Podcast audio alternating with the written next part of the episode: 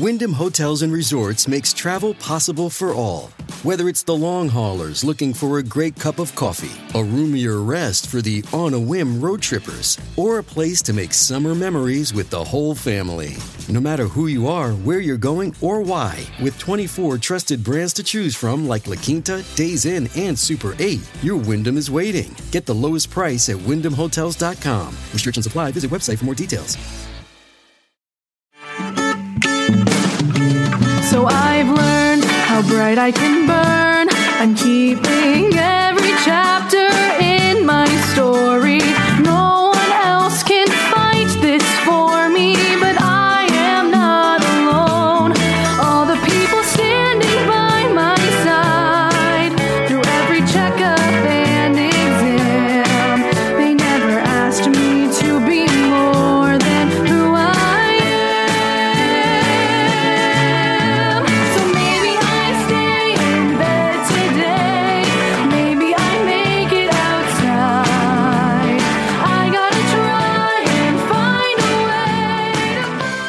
Hello, listeners, and welcome to Ohio Mysteries.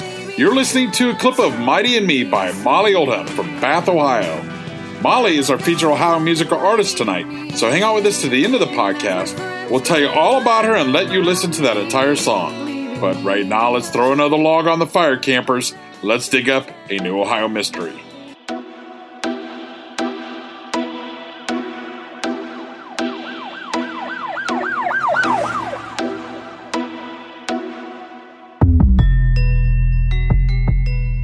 I'm your co host, Steve Yoder, and with me is our award winning journalist, Paula Schleis, who spent 30 years telling these kinds of stories for the Akron Beacon Journal.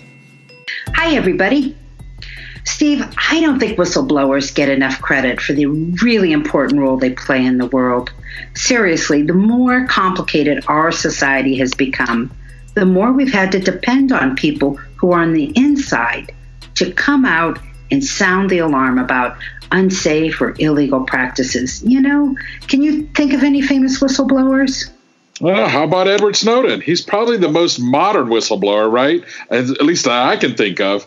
He was working for the CIA when he revealed some global surveillance programs that, frankly, scared the hell out of everyone. Oh, yeah, Snowden's a good one. Here's one that really resonated with me as a journalist Deep Throat. You remember that one? Yes. That was the nickname Washington Post reporters Woodward and Bernstein gave their inside source while investigating the Watergate scandal. The, the guy would meet them in this parking deck in the middle of the night to spill the beans on illegal activity inside the White House. And nobody knew who he was for more than 30 years. They kept his secret. He finally came out on his own in 2005, and it turned out to be an FBI guy named Mark Felt. Oh, yeah, absolutely. I actually watched a documentary on him. Oh, did you ever see Dog Day Afternoon with Al Pacino? Oh, good movie. Right. That was where the true story of Frank Serpico, a New York City police officer who blew the whistle on corruption in the force. Oh, yeah. Well, our episode today actually reminds me a lot of another movie, Silkwood. That was the story of the real Karen Silkwood, who worked at a nuclear facility and risked her life to come forward with concerns about safety practices there. She ended up dying in a mysterious car crash on her way to meet a reporter. I remember that story. Now, we have no idea if David Bocks had plans to be a whistleblower at the Ohio uranium processing plant where he worked, or if his gruesome death was even murder, let alone a conspiracy to silence him. So I'm just going to tell his story and you decide for yourself. Ah, fair enough. You know, I don't know this one, so lay it on us.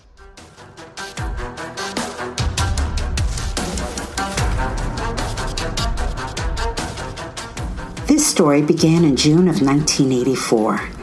It was a Sunday, 11 at night, and Dave Bocks pulled into the parking lot of a White Castle to meet his carpool buddy, Harry Easterling. Dave lived in the Cincinnati suburb of Loveland, and each work night he met Harry at White Castle, and then they took turns driving the rest of the way to work. It was 30 miles away in Fernald. Fernald is on the border of Hamilton and Butler counties. It's farm country, as rural as any stretch in southwestern Ohio. But rising out of that sea of corn and wheat and soybean was a sprawling factory complex ringed with barbed wire and security guards. That's where the Fernald Feed Material Production Center was. It was a deceptive name. If you talked to people back then, they'd tell you they thought the company produced dog food. But you don't need barbed wire and security guards to protect dog food. Now, this plant was owned by the U.S. Department of Energy and was one of only a few plants in the country that processed high grade uranium, specifically for use in nuclear weapons. Remember, this was the era of the Cold War with the old Soviet Union. If the good folks around Fernald knew what was going on in there, they probably would have been building bomb shelters behind their barns.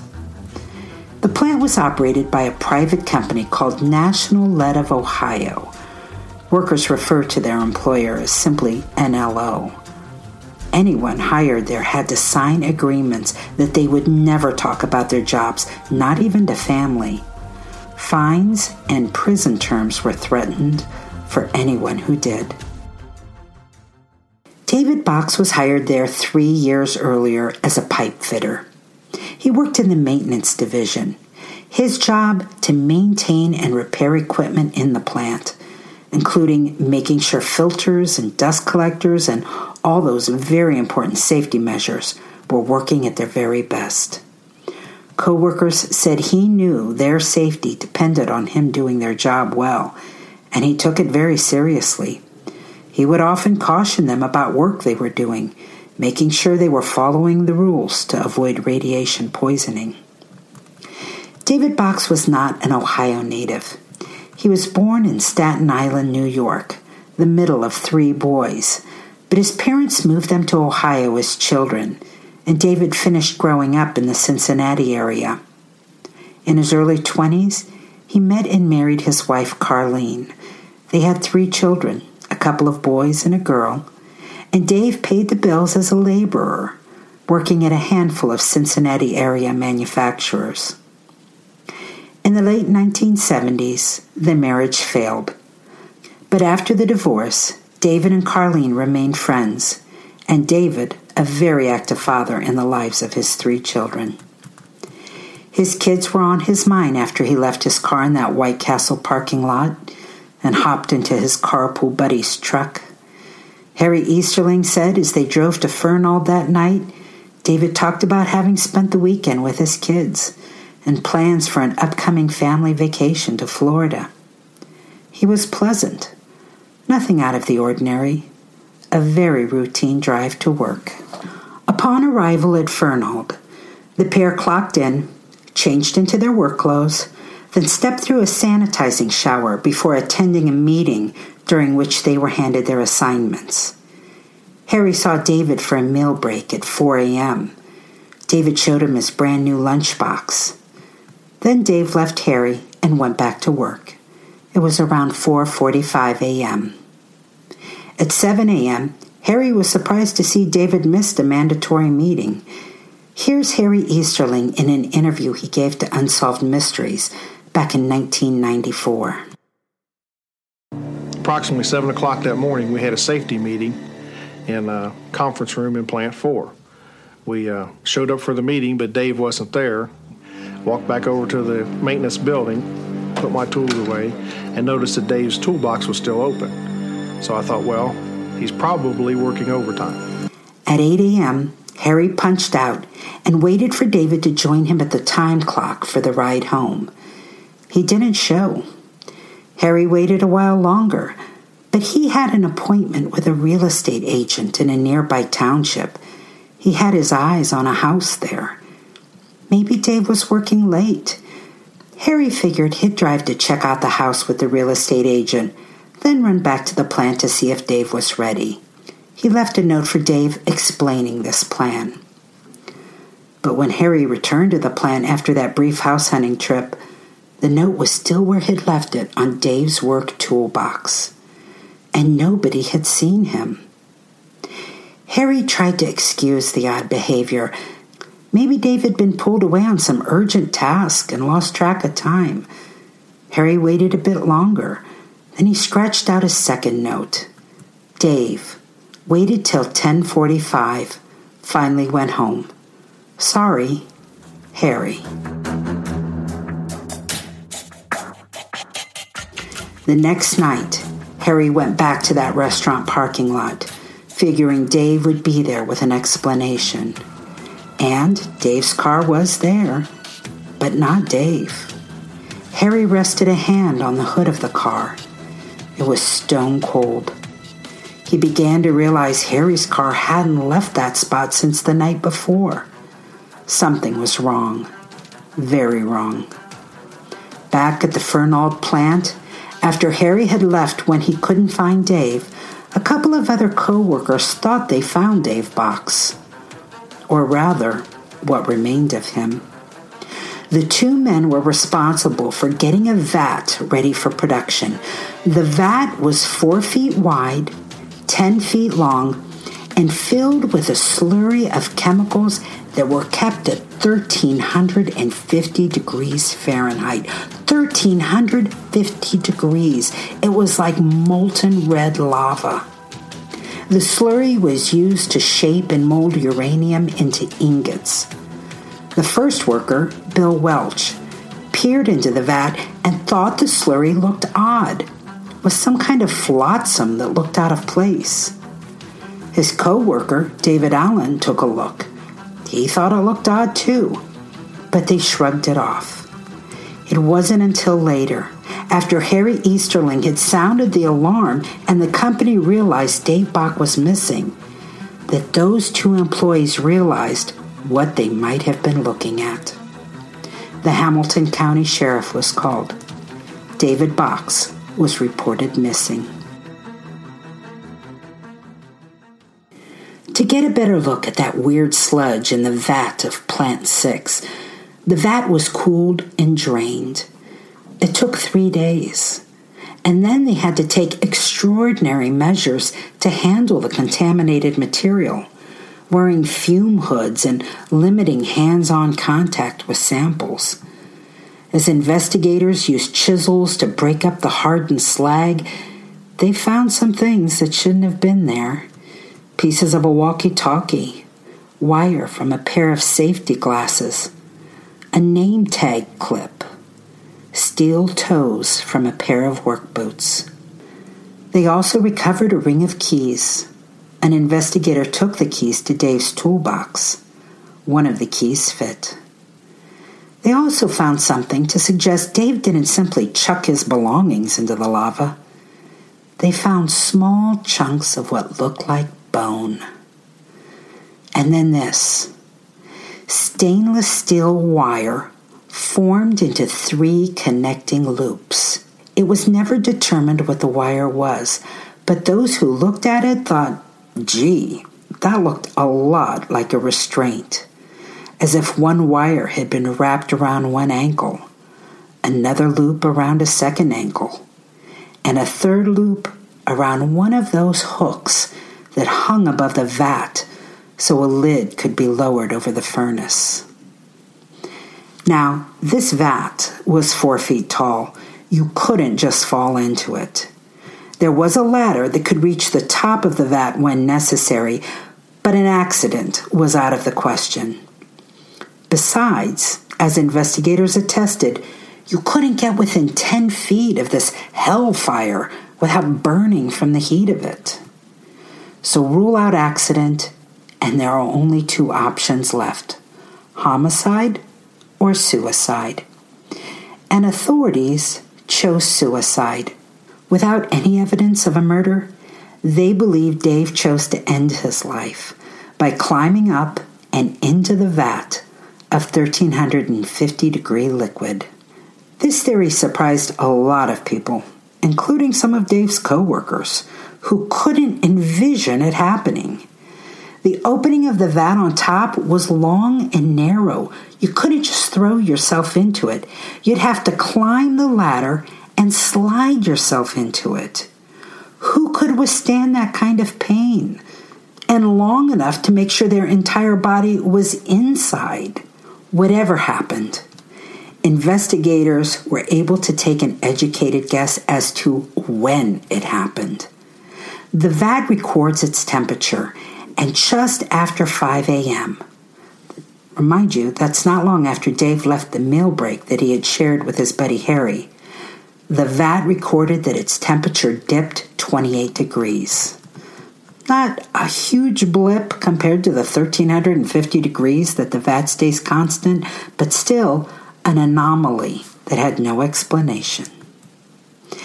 David's family never thought it was suicide, not for a minute.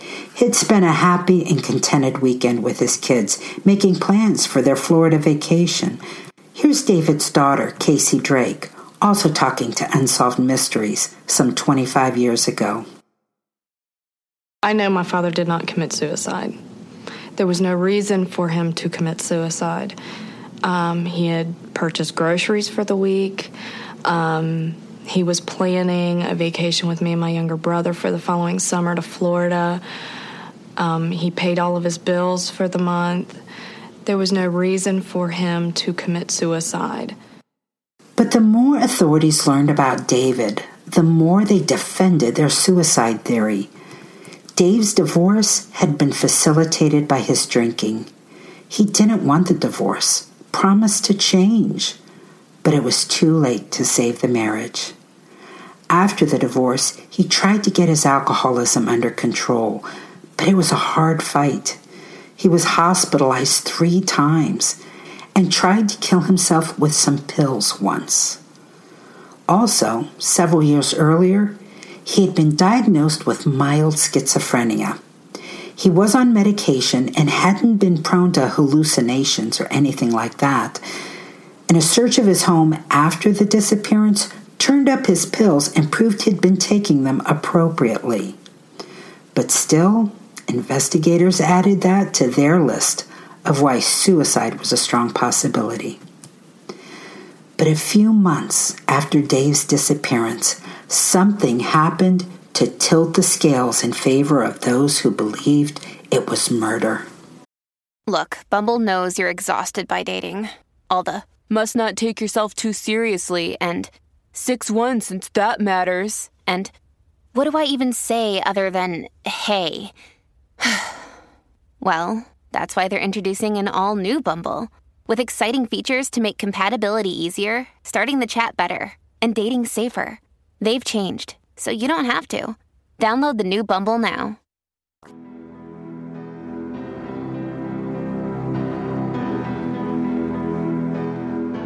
In December of 1984. A report by the Cincinnati Enquirer revealed NLO's Fernald uranium processing plant had released a huge plume of uranium dust into the environment, and that it wasn't a solo event. A flawed filter and pressure monitor may have been leaking large amounts of radioactive material. The company said the report was exaggerated and that everything was fine. And guess what? There was nobody who could come forward to say anything different. The story slowly faded away. Well, for a while. It took another couple of decades, but an investigation later revealed the plant had been poisoning the air and water wells in Fernald for years the 200 tons of radioactive dust particles it had released in its existence had in essence made Fernald the country's third largest nuclear waste dump by default. All of this knowledge only fueled the theory that David Bocks knew something that had gotten him killed. And then there was this. In the spring of 1985, so that's less than a year after David disappeared, a 33 year old worker at the factory named Larry Hicks died when a piece of equipment in the plant malfunctioned and doused him with uranium particles. Five days later, he began complaining of fatigue and heart palpitations. He died at the hospital. His widow, Diane Hicks, left with three children to support, wanted his organs tested so she could prove his death was job related. NLO insisted the uranium dousing had nothing to do with her husband's death and denied workers' compensation benefits. But then his wife learned something really strange. She learned that his liver, kidneys, spleen, and some of his bones had been taken out prior to his funeral. The government had taken his organs, organs that she learned are the very organs where uranium is absorbed. The evidence she needed to prove the plant was responsible for her husband's death was gone. She attempted a lawsuit anyway, but lost after a long, drawn out fight. For people looking for a conspiracy, this only added to the fire. This was a plant that would deny uranium exposure killed an employee, then steal his organs so no one could prove otherwise. This was a plant that was proved to have released so many toxins into the air and water, it essentially became the third biggest toxic waste dump in the country. And this was a plant where a father of three, working a typical shift and giving no signs of any grief in his life, would turn up in a vat of molten lava.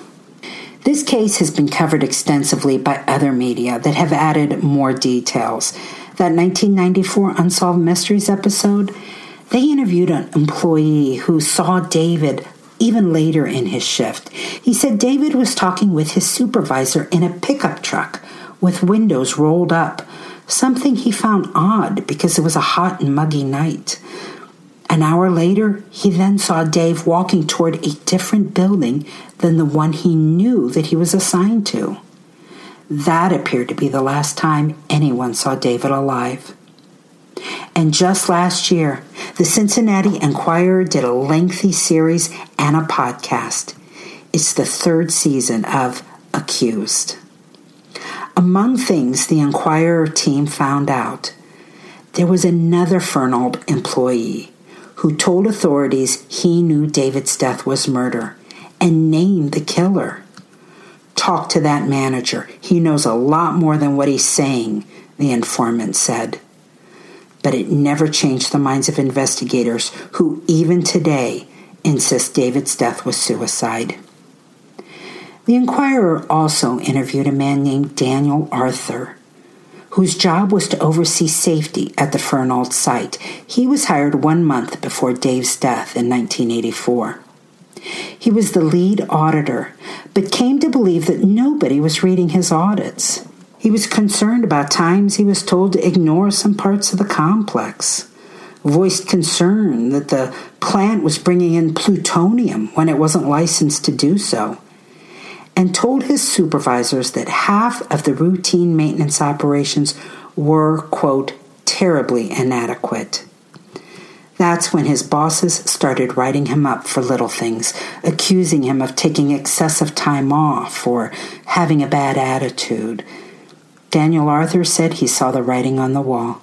Convinced they were coming after him, he said he quit, but left them with a long list of things he was concerned about. Fernald ceased production in 1989, and many of the things cited by Arthur as he was leaving were the very reasons given for closing the plant. The government embarked on a 20 year project to clean up the property. Some of the waste was shipped to Nevada and buried. Nearly five tons of waste and contaminated soil was buried right there in Fernald. It can never again be used for businesses or residential purposes. Today, it's a nature preserve. There's one other element of the story I want to mention. and It involves an investigative reporter named D.C. Cole. Cole spent years, beginning in the early 90s, researching the plant, the scandals surrounding it, and David Bocks's disappearance. He became convinced that David Bocks was a would be whistleblower who was silenced when he resisted attempts to get him to go along. Here's D.C. Cole talking to Unsolved Mysteries. On the night that Dave Bocks died, he had been working in Plant 8. Plant 8 had released four times more radioactive contaminants into the environment than any other plant at the plant site. Why he was killed, I think he knew something. And I think it had to deal with Plant 8. I think it had to deal with the releases, uh, the threat to the public health and the environment. Cole died in 2016. Technically, the case of David Bocks is still unsolved. And since the teacup of bone fragments found in the radioactive slag couldn't be proven to be his, most reports refer to him as simply missing. So, Steve, what are your thoughts on this one? I, I just don't buy it that it was a suicide. I don't think you can climb up onto that vat and not run away in terror. And you're talking about a guy who knew all the safety protocols. He obviously knew what he was dealing with here. Who would ever want to go out that way? It's too gruesome. And physically, I don't know how you do it. I mean, it's you know, it's not like you can walk to the edge of a volcano and throw yourself in. You would have to climb into this thing. I, I, I just don't see physically how that could be suicide. Right. I, I, was watching a documentary on Chernobyl, and these guys flying in a helicopter way over the event. These guys died pretty quickly in life of cancer. I mean, this stuff is horrible. There's no way that you this is the way you choose to die.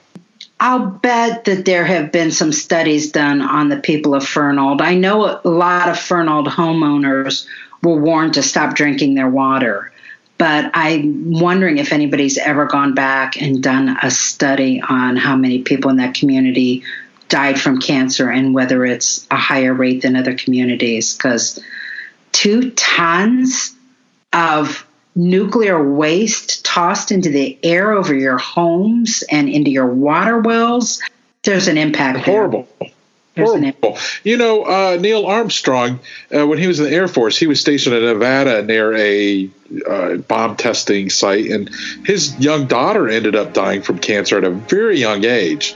Any, this exposure, yeah, obviously, I think he knew something and he was gotten rid of. Yeah, I think so too. I mean, neither of us are big conspiracy theorists, but I think in this case, I think we both agree this wasn't suicide. No way. That's it for tonight, listeners. For photos, news clippings, and more on this and every episode, hop on over to our website, ohiomysteries.com. Now, about tonight's featured musical artist. Her name is Molly Oldham. And I want to give a big thank you to Ohio Mysteries listener Teresa Rush for pointing out her story in the Akron Beacon Journal. Molly Oldham lives in Summit County's Bath Township, and she attends the University of North Carolina at Greensboro, where she studies musical theater. Molly also happens to be in the middle of a battle with brain cancer. She was diagnosed a year and a half ago and has just undergone her second brain surgery. And her mom, Bonnie, said she's doing well. She had very good odds that the first surgery was going to take care of it, but it didn't. Molly told reporter Kerry Clawson, being diagnosed with cancer anytime is just a different form of tragedy. The second time around, you know exactly what's coming in a way. You know the pain, the physical, emotional, and mental struggle already. I exactly know how it feels and how hard it is to get back up. But I know I can do it. Now, there is much more to Molly than cancer. She also has a beautiful voice and some songwriting skills. She's been using those talents to fundraise and advocate for pediatric cancer patients. In December, Molly professionally recorded her first single, Mighty in Me, through a program called Cancer Can Rock. She co wrote the song with Utsa Bhargava and Caitlin Thomas of Berklee College of Music in Boston. She explained the lyrics. Positive doesn't always mean happy, just like strong doesn't always mean a brave face. I've also had to process a lot, and I've had a ton of bad days, and that's okay. So have another listen to Mighty and Me by Molly Oldham, and we'll see you here next week for another episode of Ohio Mysteries.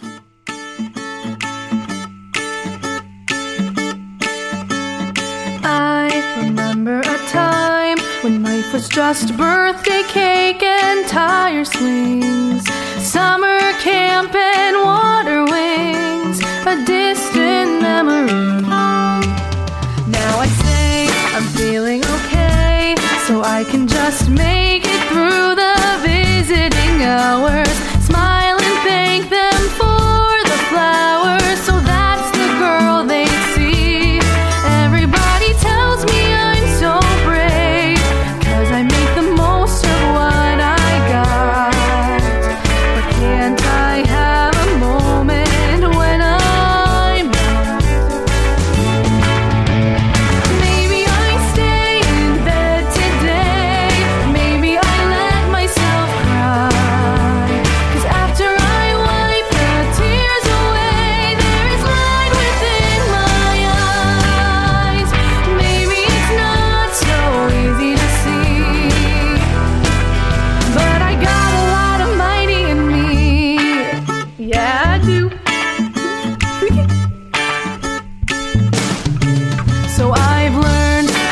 Bright I can burn.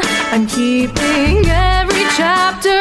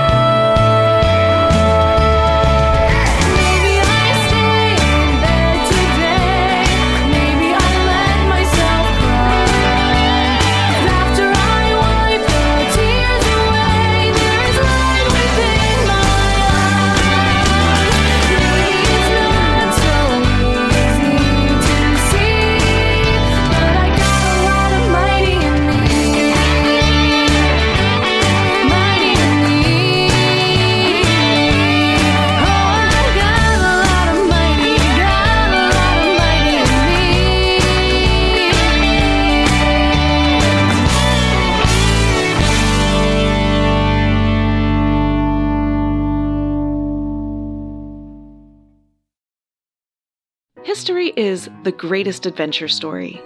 But does it ever leave you wondering what the women were doing all that time?